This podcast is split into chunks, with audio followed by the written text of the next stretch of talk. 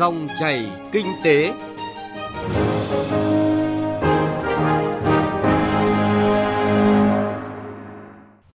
Xin chào quý vị và các bạn. Chương trình Dòng chảy kinh tế hôm nay có những nội dung sau: Làm thế nào để doanh nghiệp tiếp cận chính sách hỗ trợ của ngân hàng? Nới lỏng một số điều kiện giúp doanh nghiệp tiếp cận gói hỗ trợ 62.000 tỷ đồng chuyên mục kinh tế số phản ánh thực tế áp dụng công nghệ trong đầu tư xây dựng và giám sát vận hành công trình trọng điểm quốc gia đường dây 500 kV mạch 3. Trước khi đến với những nội dung vừa giới thiệu, chúng tôi xin chuyển đến quý vị và các bạn một số thông tin kinh tế nổi bật. Bộ Tài chính đang dự thảo thông tư hướng dẫn xây dựng dự toán ngân sách nhà nước năm 2021, kế hoạch tài chính ngân sách nhà nước 3 năm 2021-2023. Theo đó, về dự toán chi thường xuyên sẽ thực hiện giảm quỹ lương chi bộ máy năm 2021 gắn với giảm biên chế hưởng lương từ ngân sách năm 2021 theo quyết định cấp thẩm quyền hoặc theo đề án tinh giản biên chế được duyệt nếu có, giảm số hợp đồng lao động không đúng quy định trong các đơn vị sự nghiệp công lập, trừ những đơn vị đã đảm bảo tự chủ tài chính.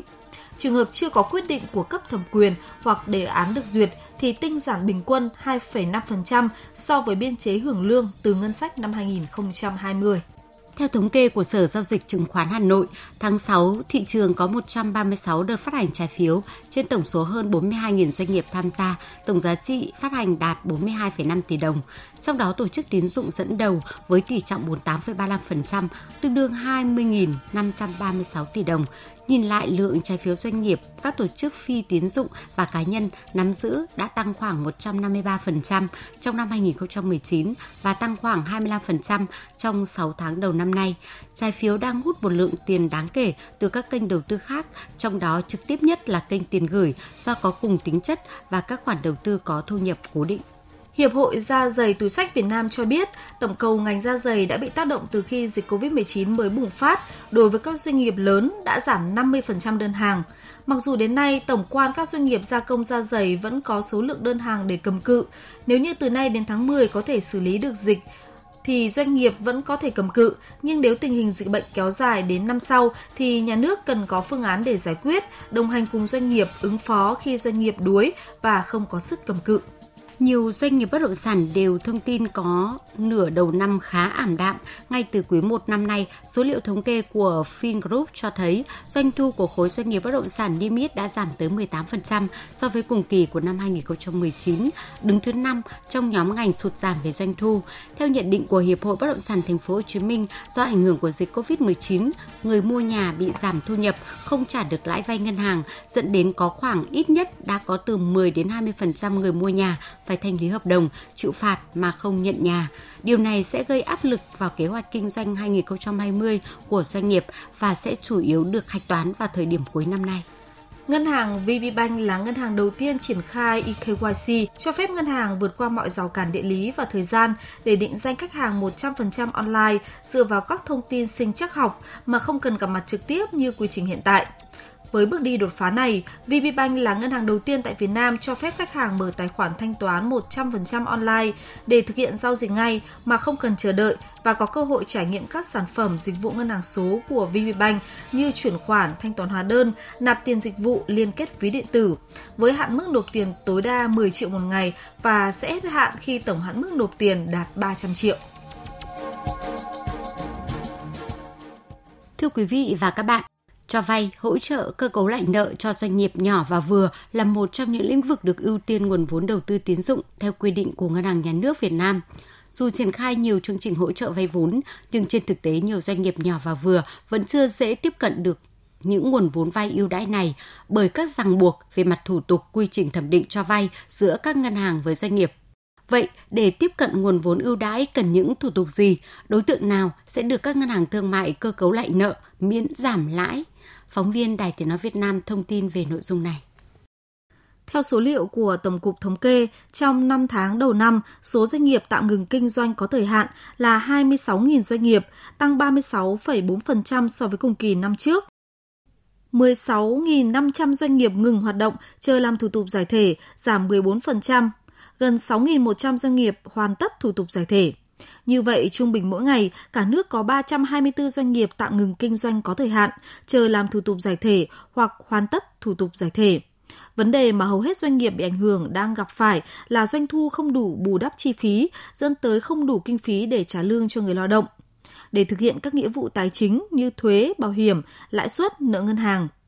Trong bối cảnh đó, để giảm bớt gánh nặng cho doanh nghiệp, cùng doanh nghiệp vượt qua giai đoạn khó khăn do dịch bệnh, nhà nước cho phép các doanh nghiệp bị ảnh hưởng bởi dịch COVID-19 được hưởng các chính sách ưu đãi, trong đó có gói hỗ trợ vốn vay ưu đãi. Ông Trần Anh Điền, Phó Tổng Giám đốc Công ty Xây dựng Thế giới nhà cho rằng các chính sách hỗ trợ của ngân hàng đã bước đầu tiếp cận được với doanh nghiệp. Chính chính sách này thì à, rất là hợp lý và rất là đánh vào đúng và cái nhu cầu của tất cả các doanh nghiệp Việt Nam. Thì có một số doanh nghiệp ờ, dòng tiền họ chậm, thì ờ, ngân hàng có chính sách là giãn các khoản nợ lại để đảm bảo cái cái dòng xây tài chính ổn định. Ờ, và đồng thời một số doanh nghiệp có nguồn vay lớn thì thì họ lại đưa chính sách là giảm cái lãi suất để giảm cái chi phí đồng hành cùng các doanh nghiệp. Tuy nhiên, một bộ phận lớn doanh nghiệp vẫn cho rằng dù triển khai nhiều chương trình hỗ trợ vay vốn, nhưng trên thực tế nhiều doanh nghiệp nhỏ và vừa vẫn chưa dễ tiếp cận được những nguồn vốn vay ưu đãi này bởi các ràng buộc về mặt thủ tục, quy trình thẩm định cho vay giữa các ngân hàng với doanh nghiệp. Để các doanh nghiệp nhỏ và vừa được hưởng mức ưu đãi thực sự như quy định thì vẫn còn tùy thuộc vào các thỏa thuận, điều kiện riêng đối với ngân hàng. Ngoài ra, khi đã đáp ứng đủ hồ sơ để vay vốn thế chấp thì nhiều doanh nghiệp cũng phải chờ đợi các thủ tục trình tự để giải ngân nguồn vốn vay khá lâu. Điều này làm ảnh hưởng đến cơ hội, đến kinh doanh của doanh nghiệp. Ông Nguyễn Đình Vinh, Phó Tổng Giám đốc Ngân hàng Thương mại Cổ phần Công thương Việt Nam, Việt Tin Banh, tư vấn cho khách hàng thủ tục để có thể cơ cấu lại nhóm nợ, miễn giảm lãi khi mà thu nhập của anh chị bị ảnh hưởng thì các anh chị à, đến ngân hàng và cung cấp cái tài liệu chứng minh là cái thu nhập thực tế của các anh chị là bị sụt giảm so với cái à, thời điểm trước Covid. Đồng thời thì cũng có cái phương án chứng minh được là cái cái nguồn thu nhập mà sẽ được à, sau khi mà ngân hàng cơ cấu nợ thì sẽ đảm bảo cái phương án trả nợ khả thi. Thì như vậy ờ, khi mà mặc dù là trước đây các anh chị chưa từng bị chậm trả lãi hay là gốc lãi tại ngân hàng thì tuy nhiên thì khi mà thu nhập các anh chị bị ảnh hưởng bởi bối cảnh covid thì ngân hàng sẽ à, xem xét à, cơ cấu lại nợ cho anh chị và tư vấn cho anh chị xây dựng một cái phương án trả nợ mới phương án kinh doanh mới phù hợp với thu nhập thực tế. Phía ngân hàng cũng thừa nhận trong quá trình ra soát đánh giá khách hàng bị ảnh hưởng bởi dịch bệnh, ngân hàng gặp khó khăn khi thu thập hồ sơ tài liệu khách hàng là hộ kinh doanh cá thể, doanh nghiệp nhỏ, siêu nhỏ do đối tượng này không có hệ thống sổ sách kế toán hoặc có ghi chép không đầy đủ dẫn đến khó xác định mức độ ảnh hưởng, mức độ thiệt hại cụ thể. Điều đó gây khó quyết định hình thức hỗ trợ phù hợp. Tuy nhiên, nếu ngân hàng và doanh nghiệp đều nỗ lực thì những chính sách hỗ trợ sẽ nhanh chóng gặp được đối tượng thụ hưởng – Ông Nguyễn Quốc Hùng, vụ trưởng vụ tín dụng Ngân hàng Nhà nước cho rằng nếu khách hàng chứng minh được doanh nghiệp hay cá nhân bị sụt giảm doanh thu thì chắc chắn sẽ nằm trong đối tượng được hỗ trợ của ngân hàng. Tại thông tư 01 thì cũng quy định rất cụ thể. Đối với những khách hàng mà được chịu ảnh hưởng bởi Covid sẽ được là cơ cấu nợ, giữ nguyên nhóm nợ, xem xét miễn giảm lãi và phí cho khách hàng. Và các tổ chức tín dụng phải xem xét để cơ cấu nợ, giữ nguyên nhóm nợ và có thể cho người ta vay mới, đồng thời là xem xét giảm lãi suất, kể cả lãi suất hiện tại cũng như lãi suất cho vay mới, để tạo điều kiện tháo gỡ khó khăn cho khách hàng. Rất nhiều những ý kiến là cho rằng là bây giờ chứng minh rất khó, nhưng về nguyên tắc thì có nghĩa là sụt giảm doanh thu không phải các doanh nghiệp, các cá nhân và kể cả là ngân hàng. Vì vậy cho nên là các doanh nghiệp và cá nhân hết sức bình tĩnh. Trong thời gian tới, chắc chắn là sẽ giả soát đánh giá và sẽ thuộc cái đối tượng thực hiện theo thông tư 01 Phó Thống đốc Ngân hàng Nhà nước Đào Minh Tú khẳng định ngành ngân hàng sẽ điều chỉnh bổ sung cơ chế chính sách theo hướng thông thoáng, tích cực hơn nhằm hỗ trợ doanh nghiệp, cá nhân bị ảnh hưởng bởi dịch COVID-19. Ngân hàng Nhà nước sẽ tiếp tục nghiên cứu bổ sung quy định để hỗ trợ nhiều hơn cho doanh nghiệp về thời hạn giãn hoãn các khoản nợ, khoản lãi đến hạn hay việc tạo điều kiện để doanh nghiệp tiếp cận các khoản vay mới.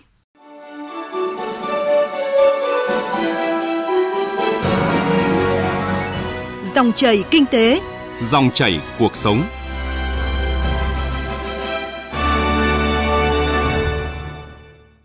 Thưa quý vị và các bạn, theo báo cáo của Ngân hàng Chính sách Xã hội và trên Cổng Dịch vụ Công Quốc gia, nguồn vốn dự kiến dành cho các doanh nghiệp do ảnh hưởng của dịch COVID-19 là 16.000 tỷ đồng với 3 triệu lao động được hỗ trợ.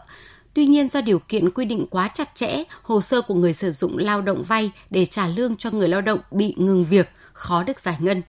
Các doanh nghiệp kiến nghị cần nới lỏng một số điều kiện để doanh nghiệp được tiếp cận nguồn vốn này, phản ánh của phóng viên Kim Thanh.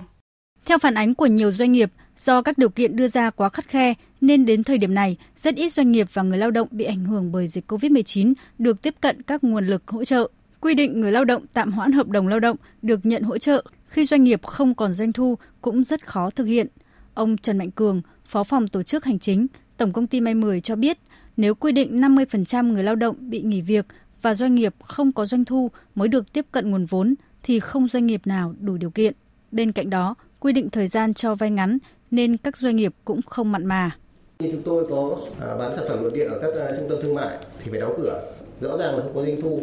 nhưng mà cái doanh thu của ngành may thì vẫn có. Trong cái tổng thể vẫn có doanh thu nhưng trong từng lĩnh vực thì à, không có doanh thu. Đấy, còn cái mà điều kiện mà về tài chính mà gần như là bằng không đấy thì thực tế ra là rất là khó để cho doanh nghiệp mà đáp ứng được cái điều kiện à, để mà tiếp cận. Thế nào thì không còn cái nguồn tài chính à, không rõ cái chỗ này. Chúng tôi cũng đề nghị là cái, đối với cái điều kiện về cái tài chính kia thì chúng ta cũng phải xem lại. Cái thực tế là không còn quỹ lương dự phòng và không còn cái nguồn tài chính hợp lấy lý hợp lệ nào để mà chi trả cho người lao động thì coi như là doanh nghiệp cũng phá sản. Đại diện các doanh nghiệp đều đề xuất chính phủ nới lỏng điều kiện, tiêu chí hỗ trợ từ gói an sinh xã hội 62.000 tỷ, tiếp tục kéo dài thời hạn tạm dừng đóng vào quỹ hưu trí tử tuất trước mắt đến hết năm 2020, tăng cường hỗ trợ đào tạo nghề cho lao động bị mất việc làm, giúp họ có cơ hội trở lại thị trường lao động. Ông Vũ Tiến Lộc, Chủ tịch Phòng Thương mại và Công nghiệp Việt Nam kiến nghị để vực dậy nền kinh tế sau đại dịch COVID-19, bên cạnh việc nới lỏng các điều kiện cho vay vốn, chính phủ cần kích hoạt điểm vào các doanh nghiệp có năng lực cạnh tranh. Chính sách hỗ trợ bao giờ cũng có những điểm kích hoạt điểm vào những lĩnh vực có năng lực cạnh tranh. Nhưng mà đang gặp khó khăn tạm thời, kích vào đó thì có thể thúc đẩy cái sự phát triển của nền kinh tế. Và đây là những cái những cái ngành mà đang có tiềm năng. Ví dụ như hàng không, như du lịch, thì chúng ta cũng không thể cứ mãi chờ chờ được. Phải hỗ trợ, phải kích hoạt vào những điểm này bằng những biện pháp mạnh mẽ à, để giúp cho nền kinh tế bật lên. Như vậy là hỗ trợ, diện rộng là cần thiết, nhưng hỗ trợ điểm để tạo nên những điểm kích hoạt tạo nên những động lực kéo theo cả nền kinh tế là quan trọng làm sao để doanh nghiệp gặp khó khăn do đại dịch COVID-19 có thể tiếp cận nguồn vốn ưu đãi từ gói hỗ trợ 62.000 tỷ để phục hồi sản xuất kinh doanh, góp phần vực dậy nền kinh tế trong nước. Đó là mong muốn của cộng đồng doanh nghiệp cần được nhà nước, chính phủ giải quyết càng nhanh càng tốt.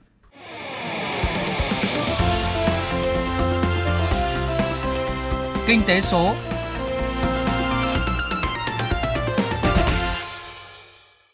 quý vị và các bạn,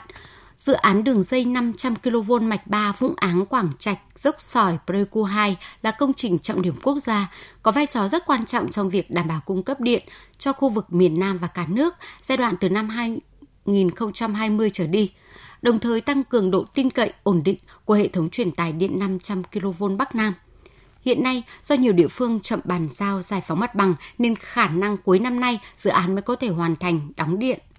Xác định tầm quan trọng của công trình trọng điểm quốc gia này nên các đơn vị thi công xây lắp cũng như quản lý giám sát đã ứng dụng nhiều công nghệ, thiết bị hiện đại để kiểm soát tiến độ và chất lượng của dự án. Phóng viên Nguyên Long thông tin. Dự án đường dây 500 kV mạch 3 Vũng Áng Quảng Trạch dốc sỏi Pleiku 2 gồm 3 dự án thành phần, có chiều dài 742 km với tổng số hơn 1.600 vị trí móng cột đi qua địa bàn 9 tỉnh thành phố là Hà Tĩnh, Quảng Bình, Quảng Trị, Thừa Thiên Huế, thành phố Đà Nẵng, Quảng Nam, Quảng Ngãi, Con Tum và Gia Lai. Với đặc điểm tuyến đường dây đi qua nhiều địa bàn và trải dài như vậy, nên ứng dụng công nghệ để có được thông tin kết nối nhanh nhất giữa các đơn vị tổ đội và từng thành viên trên công trường là vô cùng quan trọng. Ông Đoàn Đức Hồng, Chủ tịch Hội đồng Quản trị, Tổng Giám đốc Công ty Cổ phần Xây dựng Điện Việt Nam Vneco, đơn vị có hơn 40 năm kinh nghiệm xây dựng các đường dây truyền tài điện và đang đi đầu trong việc thi công trên tuyến đường dây mạch 3 này, chia sẻ. Đối với cái công trình này thì tiến độ rất là gấp, thì chúng tôi à, tập trung chia ra các ban chỉ đạo và phân công các cái lãnh đạo và đặc biệt là chúng tôi cũng bám sát các cái địa phương với chủ đầu tư. Cái đơn vị tư vấn thiết kế phối hợp rất là chặt chẽ với à, các cái ban quản lý và các cái địa phương đi qua tháo gỡ dần những cái vướng mắc về đền bù chủ yếu là vướng mắc về đền bù trên công trình việc uh, ứng dụng các cái công nghệ thì cái, cái thông tin để mà giải quyết các cái công việc thì chúng tôi ứng dụng các cái công nghệ về uh, mạng và trên các cái ờ, để mà sử dụng để mà điều hành các cái công việc và nắm bắt các cái thông tin.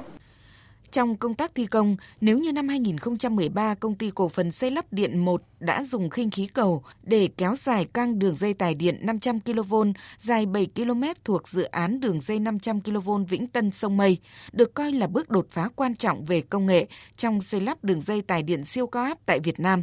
Thì hiện nay hầu như tất cả các công ty tham gia trên tuyến đường dây 500 kV mạch 3 Vũng Áng, Quảng Trạch, Dốc Sòi, Pleiku 2 này đều đã trang bị các máy kéo hãm để có thể kéo cùng lúc từ 2 đến 8 giây và dùng công nghệ flycam, thiết bị bay để giải dây.